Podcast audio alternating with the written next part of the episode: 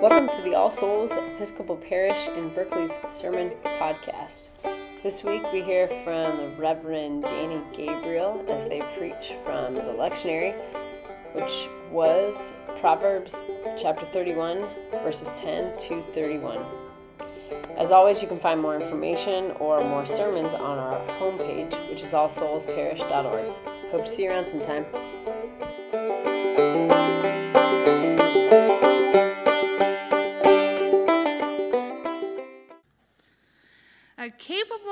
Wife who can find.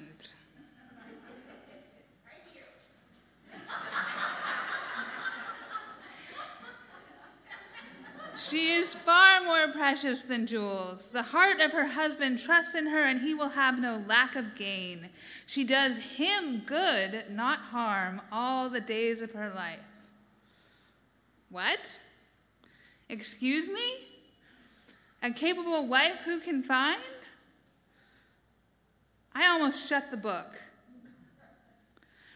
There are passages in both the Old Testament and in the stories of Jesus that nearly make me not only want to shut the book, but walk away from this faith entirely. The story of the Syrophoenician woman called a dog by Jesus that Phil just preached on is one of those texts. And today we have another. It's a little subtler, perhaps, but it really gets under my skin. She is far more precious than jewels, we hear. But while this might be a compliment, it is incredibly objectifying. The entire reading revolves around what a good wife can do for a man. In the context of the time, encouraging a man to give her a share in the fruit of her hands might have been progressive. But reading it now, the text is full of everything I hate about heterosexism. No, thank you. Apparently, it brings up a lot of things for a lot of folks, some really positive. There are a huge amount of websites devoted to this text.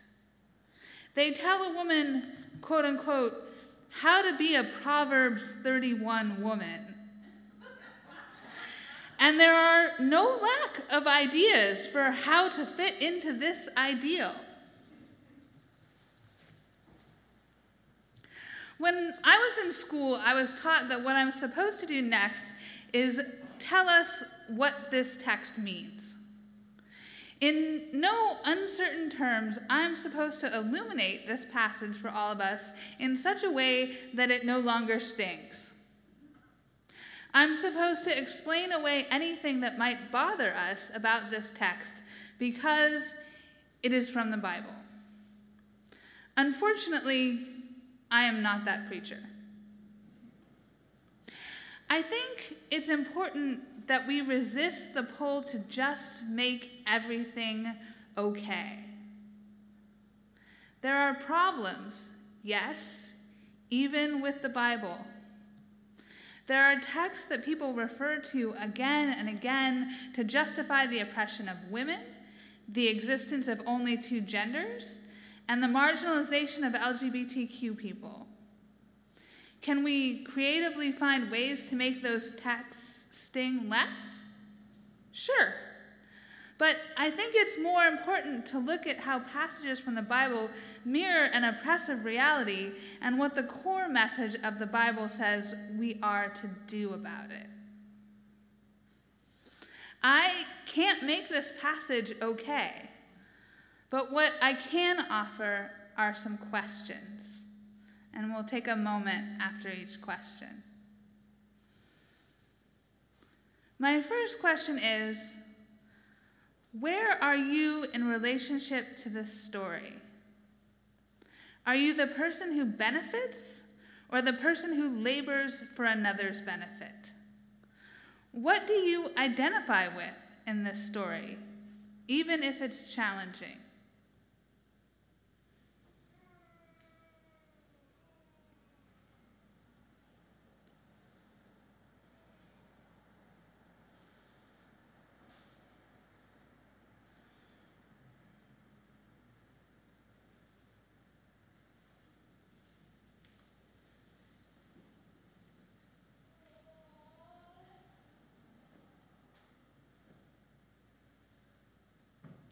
My second question is what would the good wife have to say about this? If we were able to hear her voice and get her perspective, what would she have to say? Can you put yourself in her place even for a second?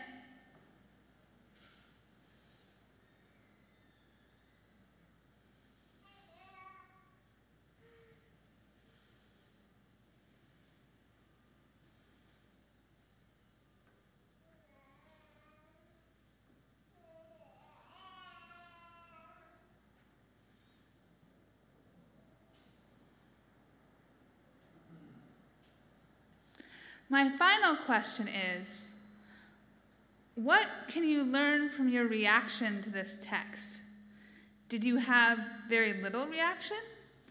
A huge reaction? Why? What did it bring up for you?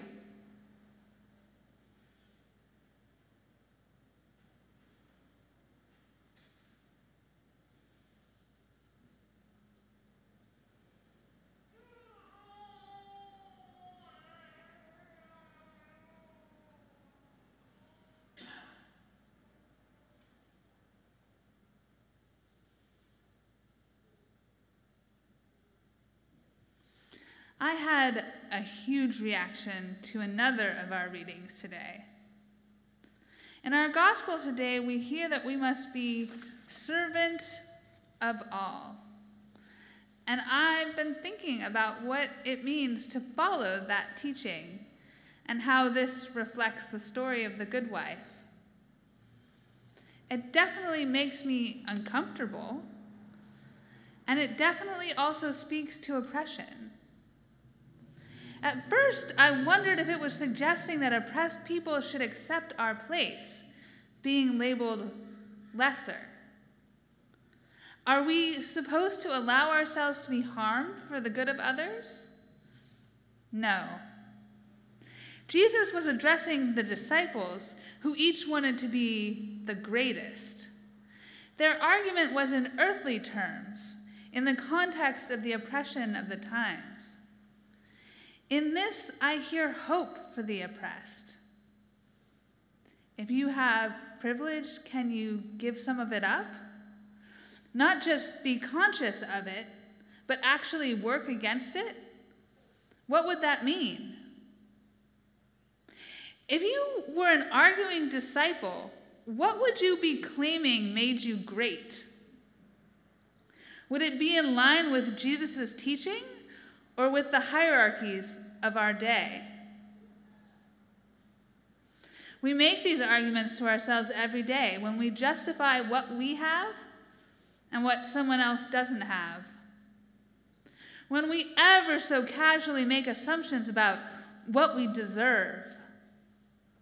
When we stop at feeling bad about inequality and never get to what we have to do to challenge it which might include giving things up. This teaching reverses the order, and if we are ever able to truly embody it, we might see change that's more than radical. We might see the kingdom of God.